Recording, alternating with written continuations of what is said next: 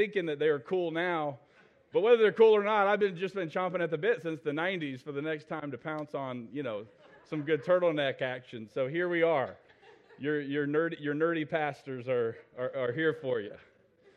So anyway, it's good to see every. What's that? That's what it is.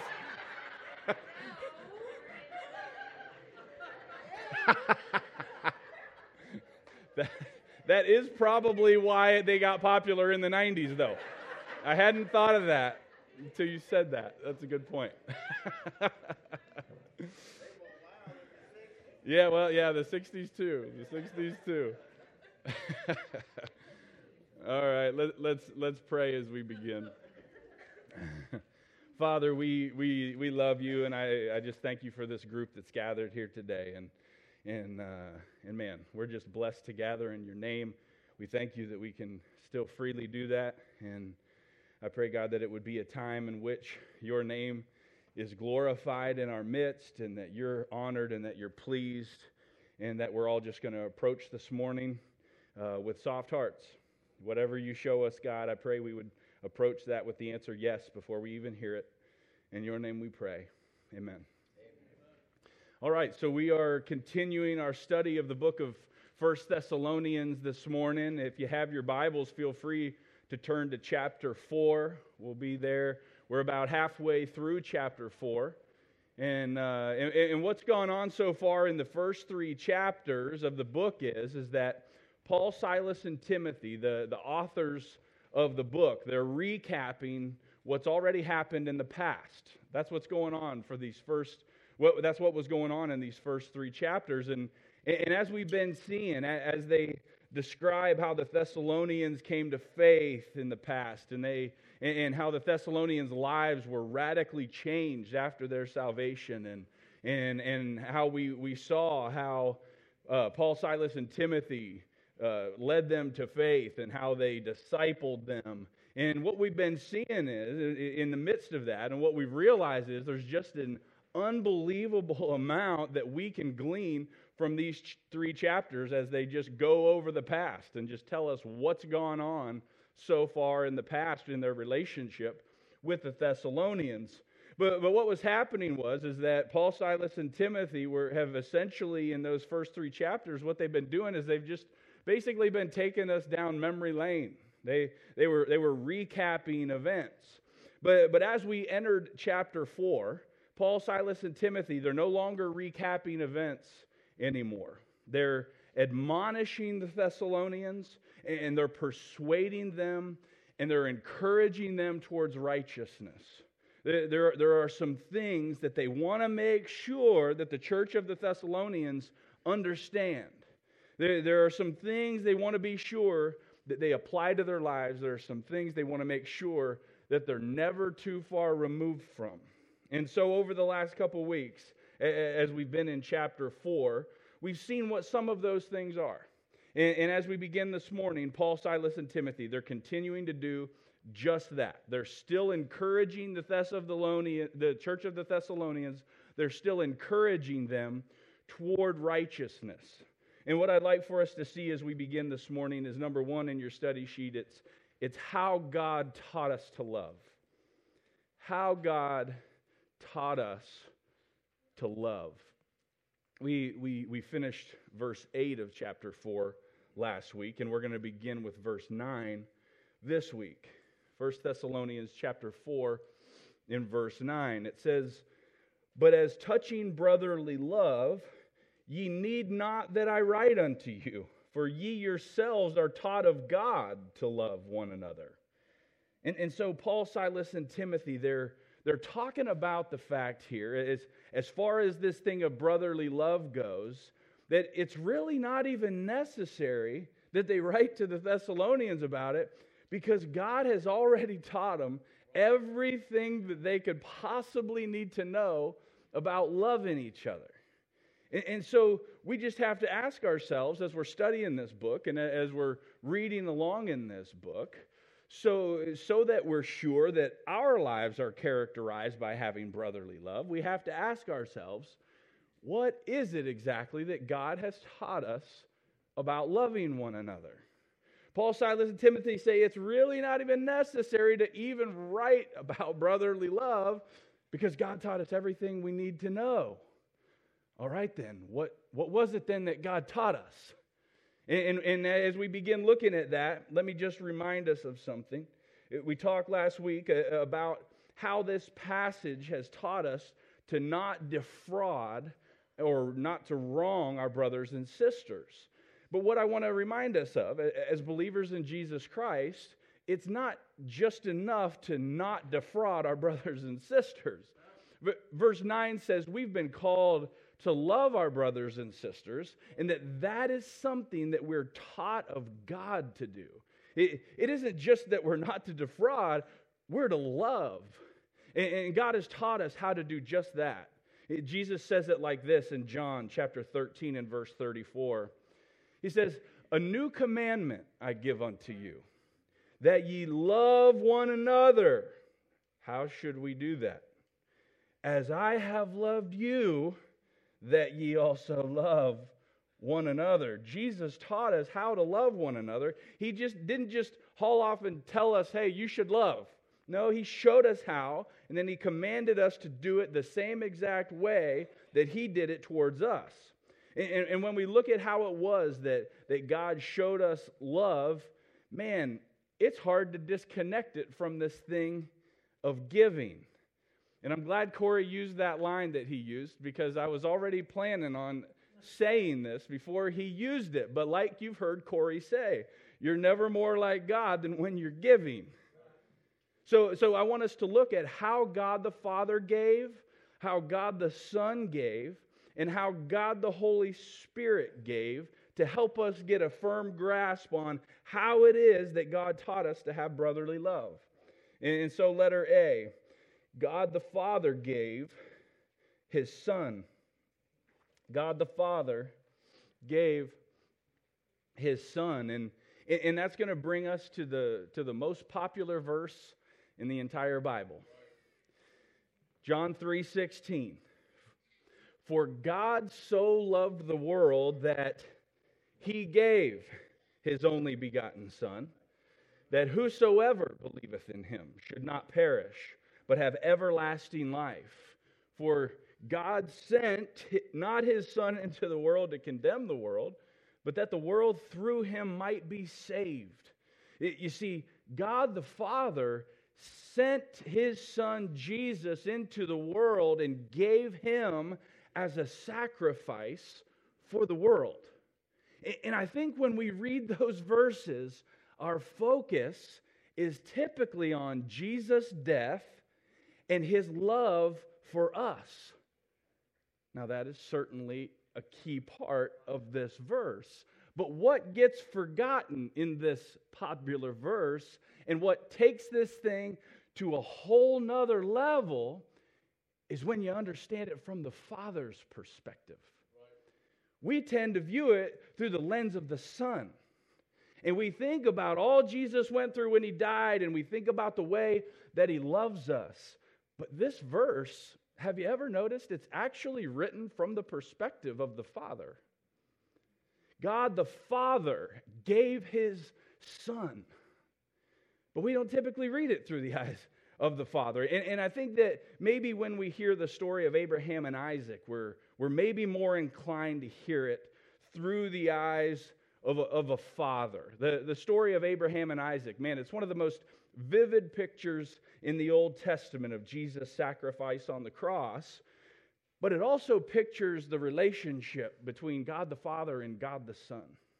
And, you know, and you know the story. Abraham is told by God to sacrifice his only son. In Genesis 22 2, God tells Abraham, and he said, Now take thy son, thine only son, Isaac, whom thou lovest, and get thee into the land of Moriah and offer him there for a burnt offering upon one of the mountains, which I will tell thee of. And there are all kinds of incredible parallels that we see in this story. Like, like we just saw, it was the Father's only begotten Son that he loved that was to be the sacrifice. Just like Jesus ultimately what happens is, is just like Jesus, Isaac walks to the place of sacrifice, carrying the wood that was to be used for his own execution.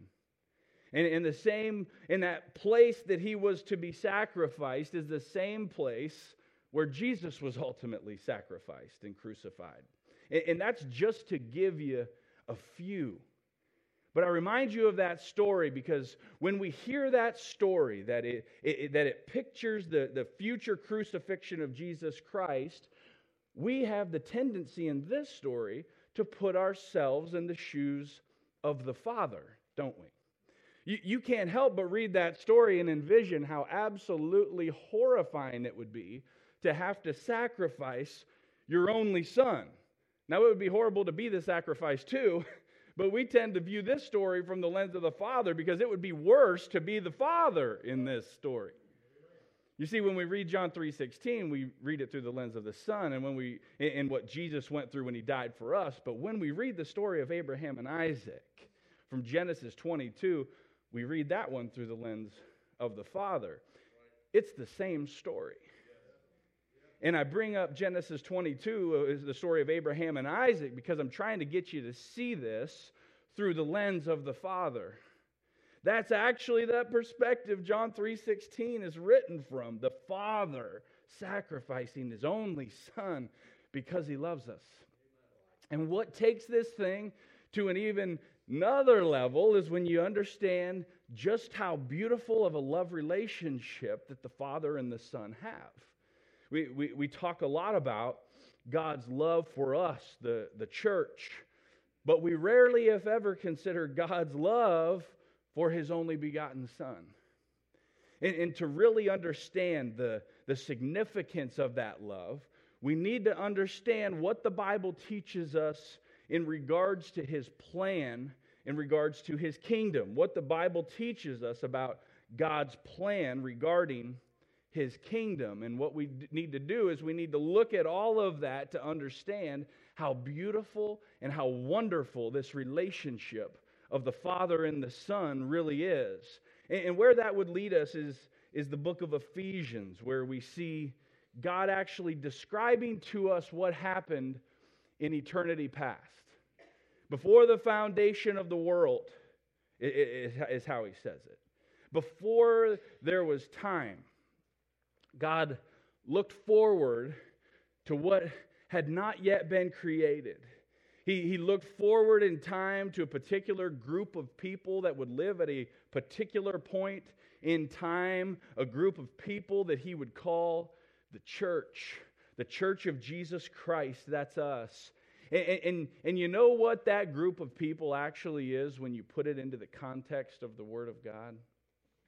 This thing of the church is, is something that God the Father was looking forward in time towards for a very specific purpose.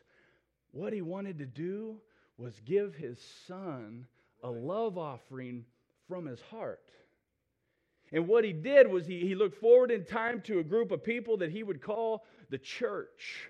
And a people that would be comprised of, of every kindred and tribe and people and nation before there was a kindred, tribe, people, or nation. He'd already planned out I'm going to call out from every people group in the world a people to offer to my son as a love gift from my heart. And, again, we, we talk about the, the church and we get enamored with this uh, incredible love story of the Lord Jesus Christ for us and the way he loved us. Uh, according to Ephesians 5:25, he loved the church and he gave himself for it and man, we should get enamored with that story, but it's not to compare to this love story of this gift that the Father had in his heart that he wanted to give to his son. And, and what God the Father did was he, he exalted the Son and he made him Lord and he made him king. Philippians chapter 2 and verse 9, it, says, Wherefore God also hath highly exalted him and given him a name which is above every name that at the name of Jesus every knee should bow of things in heaven and things in earth and things under the earth, and that every tongue should confess that Jesus Christ is Lord to the glory of God the Father. You see, that day when every knee will bow and every tongue will confess that Jesus is Lord and King, and he, he that day it, that day is coming, y'all. And because of God the Father's love for the Son, like the end of verse 11 says, that will glorify the Father. And the thing that's just so incredible when you go to 1 Corinthians chapter 15 and verse 24, do you know where this thing all ends? 1 Corinthians 15 24. Where this thing all ends. The, the Father presents the love gift of the kingdom to the Son. And you know what the Son does with it? He offers it back as a love gift to the Father. Jesus is going to sit on a literal throne in Jerusalem in the millennium, and he will rule and reign. And when the millennium is over, 1 Corinthians 15 24 says, Then cometh the end, when he, that's Jesus, shall have delivered up the kingdom to God, even the Father, when he shall have put down all rule and authority and power. Verse 28 And when all these, and when all things shall be subdued unto him, then shall the Son also himself be subject unto him that put all things under him, that God may be all in all. Like verse 28 of Ephes- like, like verse 28, Ephesians 1 22 says that God the Father put all things under Jesus' feet. And like verse 27 says, that kingdom that was given to the Son will be given back to the Father at the end of the millennium. And for every person that names the name of Jesus Christ in this room, we're a part of that kingdom. God views you as so special that he sees you as a part of a group of people called the church that will one day be offered to the Son, who will in return offer us back to the Father. And, and as unbelievable as that is, and, and as much of a privilege as that is for us, have you ever considered the beauty of the relationship between the Father and the Son? You see, the more beautiful the relationship of a father and a son, the more difficult it is to do what the Father did. And that's how God taught us to love. He taught us, He taught us to give. And not just to give, but to be willing to give of that that we hold most dear. Now, listen, I understand that, that God is probably not going to call us to sacrifice our children's lives out of love for our brothers and our sisters. That's probably not going to happen, but I think it's important that we see the level to which God teaches us to love because He does ask us to give of those things that are important to us in the name of loving our brothers and sisters. 1 John 3 17 says, But whoso hath this world's good and seeth his brother have need, and shutteth up his bowels of compassion from him, how dwelleth the love of God in him? Showing love may not cost us our, our kids, but it, it may cost us other things that have value.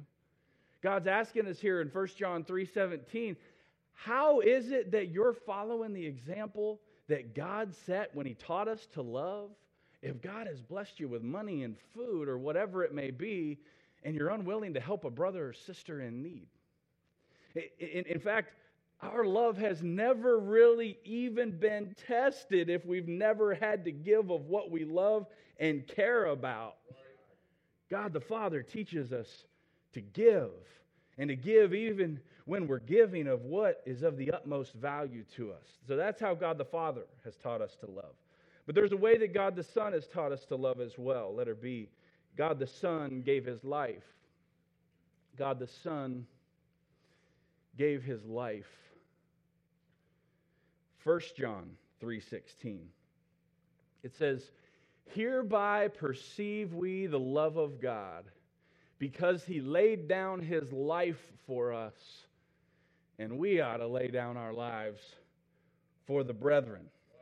That's how Jesus, God the Son, that's how he taught us to love. He laid down his life for us. And that is to be celebrated. That's something that we should stand in awe of that Jesus would lay down his life for us. But while we celebrate that and while we stand in awe of that, we can't forget how this verse ends. It ends by teaching us that as a result of Jesus laying his life down for us, it's now given us a responsibility. And that responsibility is that we're now to follow Jesus' example and lay down our lives for our brothers and sisters. That's how we've been taught to love. And I know we love to bask in the reality of Jesus' love for us on the, on the cross and how he gave his life for us. But man, it's just so easy to check out when it comes to this thing of loving others the same way that He loved us. Can't we just celebrate His love for us this morning and go on our merry little way and watch some of the NFL playoffs? Can't we just do that? No, we can't because when Jesus died for us, one of the things he was accomplishing was he was teaching us how to love, and he's calling us to love like that. The Bible says it like this in 1 John 4:11. Beloved, if God so loved us, we ought also to love one another. John 15 verse 12 says, "This is my commandment, that ye love one another as I have loved you." Greater love hath no man than this, that a man lay down his life for his friends. And again, I realize it's unlikely that any of us will be called to physically die for our brothers and sisters. But if you were, is there anyone that doesn't share your last name that you love like that? That's how God called us to love. How about this? Are you willing to die to yourself for your brothers and sisters? Similar to what we talked about last week when, when we're studying how to respond when we've been wronged or defrauded. It's similar to that. Are we willing to die to self and suffer wrong at the hands of our brothers and sisters if it means showing God's love to them? How about this? Are we, are we willing to give of our time to minister to and disciple our brothers and sisters? Are we willing to love those that are hard to love? Or those that could maybe be considered undeserving of love? Aren't you glad that God loved us when we were undeserving of it? You realize that if God waited for us to be deserving of love before he showed us his love, that God would have never loved us? Because we'll never be deserving of the love that he's shown to us. But by God's grace and his mercy, he did. We looked at these verses a couple weeks ago, but it, is so important that we understand this from Romans 5. Romans 5 and verse 6. It says that when we were yet without strength, in due time, Christ died for the ungodly. For scarcely for a righteous man will one die, yet peradventure for a good man some would even dare die. But God commendeth his love toward us in that while we were yet sinners, Christ died for us. Much more then, being now justified by his blood, we shall be saved from wrath, from wrath through him. For if when we were enemies, we were reconciled to God by the death of his son, much more being reconciled shall we be saved by his life. Would you look at that? God, he, Jesus shows us his love when we were without strength, when we were ungodly, when we were sinners and enemies. And that's how God the Son teaches us to love. Not just those that are lovable, not just those that are easy to love or those that love us, even our enemies that sin against us. Jesus teaches us we show our love by the giving of and laying down of our lives. We do it by dying to ourselves to show our brothers and sisters love, just like Jesus so graciously did for us. That's brotherly love. So, so we've seen how God the Father shows, shows us, uh, taught us to love by giving, even of that which is most valuable. We've seen how God the Son taught us to love by giving of ourselves or, our, or of our lives. Now let's look at how God the Holy Spirit taught us to love by giving. Letter C God the Holy Spirit gave his nature. God the Holy Spirit taught us when he gave his nature. One of the places that we learn this is from 2 Peter chapter 1 and verse 4. Would you look at it with me? It says, Whereby are given unto us exceeding great and precious promises, that by these you might be partakers of the divine nature, having escaped the corruption that is in the world through lust. We're partakers of the divine nature, y'all, because when we got saved, we were placed in God, and the Holy Spirit, which contains God's divine nature, was placed in us. And because now we're born again, and according to 2 Corinthians 5:17, now we're a new creature. According to 2 Corinthians 5:17, we're a new creature.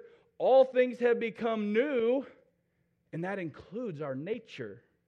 We have a new nature now. Our, our old man or our old nature, our sin nature that's trapped in our flesh, listen, it's still there. But now we have a new nature because the Holy Spirit of God lives on the inside of us. So now we have God's nature. Do you realize that?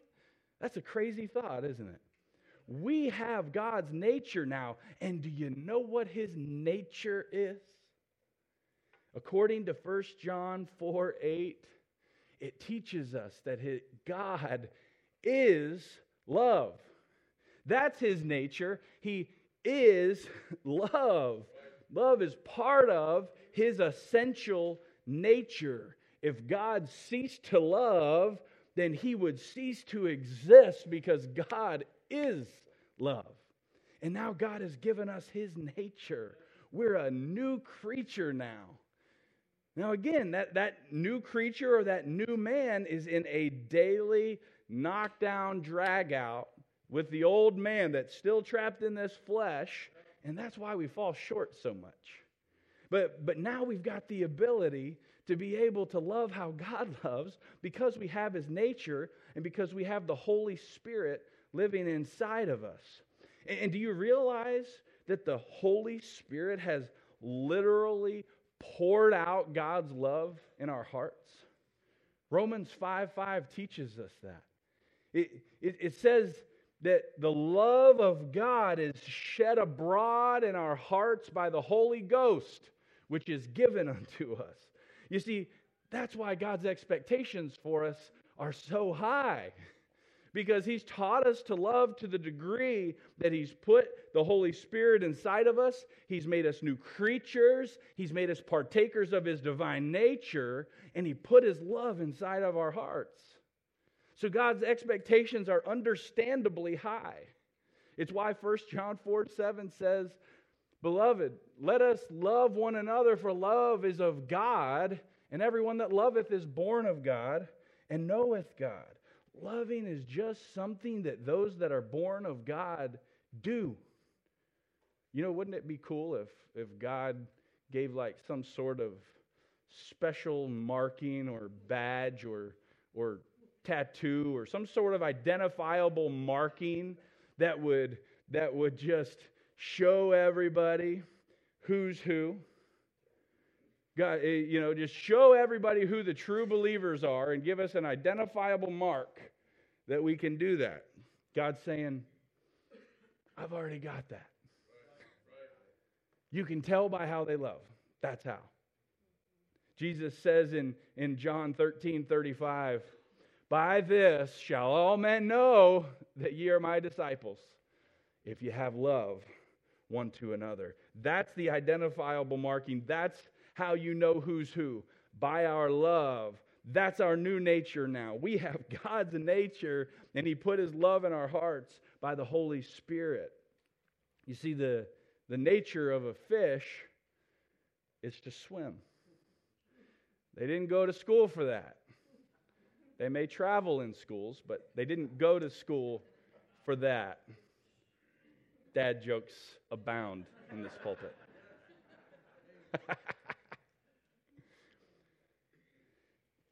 the nature of a bird is to fly. They didn't go to school to learn how to fly, it's in their nature. And God is showing us not only have I taught you to love by my example, I've even given you a new nature. It's a divine nature, and that new nature is to love. The divine nature of a Christian is to love. So, so like we've been seeing, God's taught us how to love one another, and, and He's taught us by how He gave. God the Father taught us by giving of that which is most valuable. God the Son taught us by giving His own life, and God the Holy Spirit taught us by giving us his divine nature and, and shedding his love abroad in our hearts. And then as we continue reading 1 Thessalonians 4, we see that next God shows us, number two, how they were commended and exhorted. How they were commended and exhorted. They were commended on something and they were exhorted and, and encouraged to do it even more. And, and of course, that something was love in 1 Thessalonians 4.10 in, in reference to brotherly love. Paul, Silas, and Timothy say, And indeed you do it toward all the brethren which are in all Macedonia. But we beseech you, brethren, that ye increase more and more. And so, letter A, we see that they were commended for their love. They were commended for their love. That's exactly what Paul, Silas, and Timothy are doing in the first half of verse 10. They're commending the Thessalonians, saying, All this brotherly love stuff that we've been talking about, they're like, Man, you guys are doing it right. You are showing brotherly love towards those that are in Macedonia, verse 10 says. Uh, you know, Macedonia uh, is modern day Greece, it's the region that Thessalonica was located in. So, so the church of the Thessalonians, they're, they're being commended, they're being complimented for the way that they've shown their love to their brothers and sisters in the region in which they live. They, they're, they're being complimented for the, for the ways that they've shown that. And, and we can kind of read that and, and just move on to the next verse and, and just kind of keep skimming. But have you ever thought about the impact that that must have had in their region? We, we don't know exactly how many people got saved as a result of their testimony. But as we've seen in the past weeks, according to 1 Thessalonians 1 8, the word of the Lord sounded out from the church of the Thessalonians to Macedonia and Achaia and, and every place. Okay, so the word of the Lord, it's, it's sounding out of them. And according to what we just saw in chapter 4 and verse 10, the testimony of their lives is that they love. So they're talking the talk and they're walking the walk. Can you imagine the impact of what was going on in Thessalonica and around Macedonia at that time? It must have been incredible to be a part of that. Can you imagine if that was what characterized us in this church? What if it was us who the word of God was sounding out from them toward all the people in our area, while our lives were defined by and what we were known for was how we love. Wow, can you imagine the impact that we could still have in modern times if that was our reality? Listen, that's exactly what God is calling us to. This isn't a, a, pipe dream that only Paul could do. This is what we've been called to. He, did, he didn't preserve the book of First Thessalonians for us, for some midnight reading material and bedtime stories. He preserved his word so we'd learn from it, so we'd apply it to our lives. The church of the Thessalonians are a great example to us, so much so that Paul, Silas, and Timothy can't help but commend the way that they love. And then, letter B, they were exhorted to love more. They were exhorted to love more. Again, in in verse 10 of chapter 4, the second half of, uh, uh, of it says that we beseech you, brethren, that ye increase more and more. Paul, Silas, and Timothy are just saying, man, keep increasing this love. You've got the love, but keep increasing it. In fact, they just mentioned something similar at the end of chapter 3 and verse 12. They had just said, hey, increase and abound in love one toward another and toward all men, even as we do toward you right? So, so the church of the Thessalonians, they're, they're, they're, they're doing good in the love department. They are, they're, not, they're not failing in this department, so much so that they're actually getting complimented in the Bible. That's, that, that, must be, that must be something else.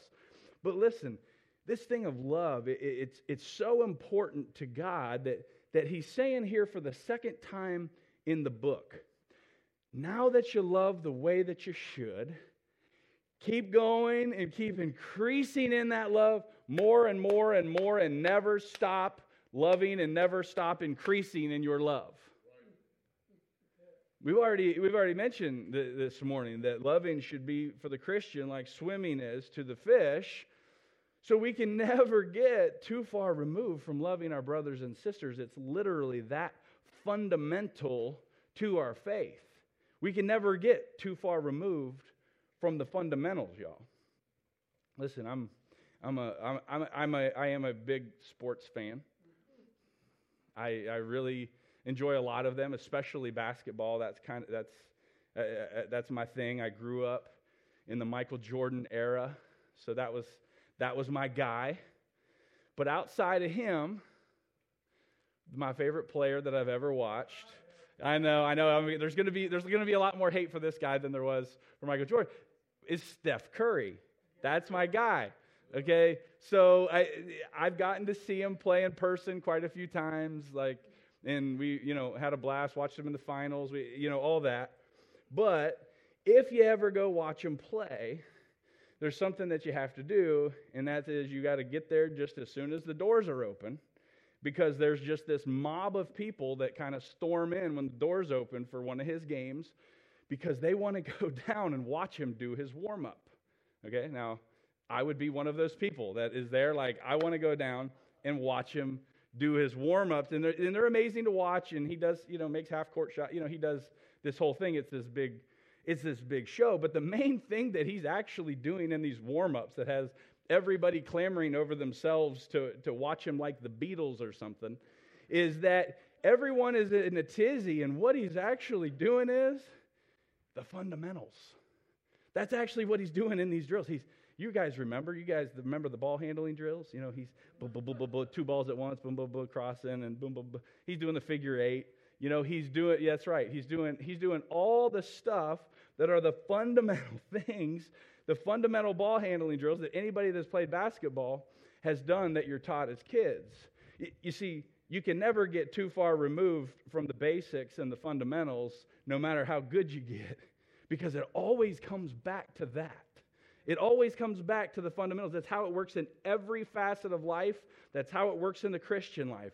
You can never get too far removed from the basic fundamental call on our lives to love our brothers and sisters. And the key is you just keep getting better and better at the fundamentals. That's what you do. You just keep getting better and better at the fundamentals. Because, man, when you're not striving to move forward in the fundamentals and grow stronger in your love and you're complacent, you know what happens? You don't stay in the same place, do you? No, you, you, you move backward, is what actually happens. And, and I don't have the time to show you this biblical principle this morning, but the pr- principle is biblically, complacency leads to compromise. Listen, we've got to keep moving forward. We're running a race. We can't stop now because the race doesn't end until either we die or Jesus comes back. One of the two. So the church of the Thessalonians, they're commended on their love. They're exhorted to love more. And, and then next, Paul, Silas, and Timothy showed them, number three, how to walk honestly and lack nothing. how to walk honestly and lack nothing. 1 Thessalonians chapter 4 and verse, verses 11 and 12, it says, In that ye study to be quiet and to do your own business and to work with your own hands as we commanded you that ye may walk honestly toward them that are without, and that ye may have lack of nothing. A couple of weeks ago, we, we talked about some of the ways that the Bible teaches us that we're to walk. And I knew we weren't going to get to all of those ways, but I left this one out on purpose because I knew we were going to get there in a couple weeks. But one of the ways we've been called to walk is to walk honestly towards them that are without, and that we have lack of nothing or that we don't need anything. And, and, and the way we're to accomplish that is by studying to be quiet, doing our own business, and working with our own hands. Now, at a glance, that's kind of a confusing verse, I think, and, and it also seems to be contradictory to the Great Commission. If I'm going to go into all the world and preach the gospel and train up others to do the same, then how am I supposed to do that if this verse is telling me that I'm to be quiet and to mind my own business? right? I mean, that, but but what we see, uh, uh, you know, especially as we compare Scripture with Scripture, is that this isn't at all what Paul, Silas, and Timothy are trying to convey. God still very much wants our lives to revolve around the Great Commission. And, and when God says that, that we should do our own business and, and work with our own hands so we can walk honestly towards unbelievers and not lack anything, one of the things that He's actually teaching us is, is He's teaching us about working. He, he, we need to work. That's letter A. He's teaching us that we need to work.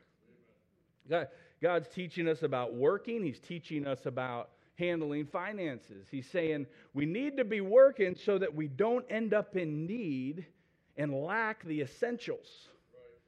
Because when we're in need, we're prone to not walk honestly towards those that are without or towards those that don't believe because we got to hit them up to help us out.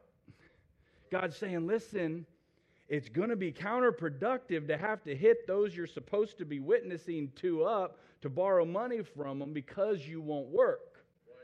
He's saying we need to make sure we can be a testimony in that regard to the lost world. And listen, man, most of us have all had hard times. We've all been in between jobs. We've all been young. We've all been strapped for cash. I get it.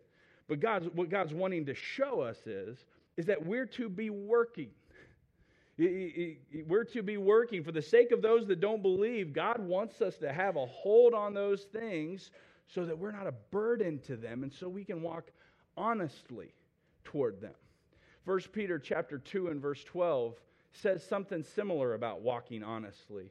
It says, having your conversation honest among the Gentiles, that whereas they speak against you as evildoers, they may by your good works, which they shall behold, glorify God in the day of visitation. We need to walk honestly towards those that don't believe. And the one of the ways that we do that is by working and having our affairs in order. Romans 13 8 teaches us that we're to owe no man anything but to love one another. Here's what we should owe each other instead of money love. You owe each other that. That's what we owe each other is, is love. I get it. Extenuating circumstances, I'm not saying that, but we are to be working. That was part of what was going on in this time. People weren't working. The next thing we're to do to walk honestly towards those that don't believe is letter B. We need to not be busybodies. We need to not be busybodies. A busybody is somebody that's getting into everybody's business. They're, they're, they're talking to others about somebody else's business. And we're going to see that, that not working and being busybodies it goes hand in hand according to the Bible. Second Thessalonians 3:10, he goes as far as to say this. For, for even when we were with you, this we commanded you, that if any would not work, neither should he eat. Okay, that's pretty strong. God wants us to work. For we hear that there are some which walk among you disorderly, working not at all. See, this is the type of stuff that was going on and here's what I want you to see but are busybodies. Now, them that are such, we command and exhort by our Lord Jesus Christ that with quietness they work and eat their own bread. And of course, we see this similar theme in these verses as we did verses 11 and 12 of 1 Thessalonians 4. Both passages reference quietness, eating your own bread, working with your own hands, and doing your own business. And what both of these passages are showing us is if you're not working and you're not taking care of your responsibilities, what in- inevitably ends up happening is you end up finding something to do with that time that's on your hands. And what you find to do with that time is, is, is commonly talking about other people's business and their affairs and talking about everybody else. And so when these passages talk about quietness and studying and laboring to be quiet, it doesn't mean that we shouldn't be out sharing the gospel. It means that when we're taking care of our responsibilities and, and we live quiet and peaceable lives that aren't filled with drama because we're too busy to get into other people's business. That's what he's talking about. We need to be too busy to be messing with other people's business that's not our place. You, you say, what about, what about me? I'm, I'm a stay at home mom. Well, man, that's great. I don't need to tell you that being a stay at home mom is a ton of work and it might be the hardest job on the planet. So God's saying the, the biz, God's saying be busy taking care of that work and those responsibilities as the keeper at home to your family so there isn't time to be a busybody that's going around gossiping about others. It doesn't mean that we're so, be so busy with our work and with our family that we aren't even a part of each other's lives. No. What it means is, is that we're to be taking care of our business so we don't have the energy to step into other people's business and cause unnecessary drama. And, and, and, and, you know, I think God puts this thing of being a busybody in a lot worse category than we would probably imagine. 1 Peter chapter 4 and verse 15 says it like this. But, but let none of you suffer as a murderer or as a thief, that's horrible, or as an evildoer or as a busybody in other men's matters. what Peter's saying in these verses is he's like, if you, he's saying, if you're going to suffer for being a Christian, well, man, that's, that's, that's great. But don't suffer for being these things. It's all right if you're suffering for being a Christian. Okay, that's cool. But don't suffer for being like this. And he rattles off, oh, murderers, thieves, evildoers, and busybodies. Right along with those horrible things. Yikes. God really doesn't like those that go around causing drama in the body of Christ. You realize that? He really doesn't like that. And, and it's interesting how God continuously connects this thing of not working and being a busybody in the Bible. You, you see, we weren't designed to sit around and do nothing. We weren't designed to be idle. I don't mean, you know, lazy and not doing anything.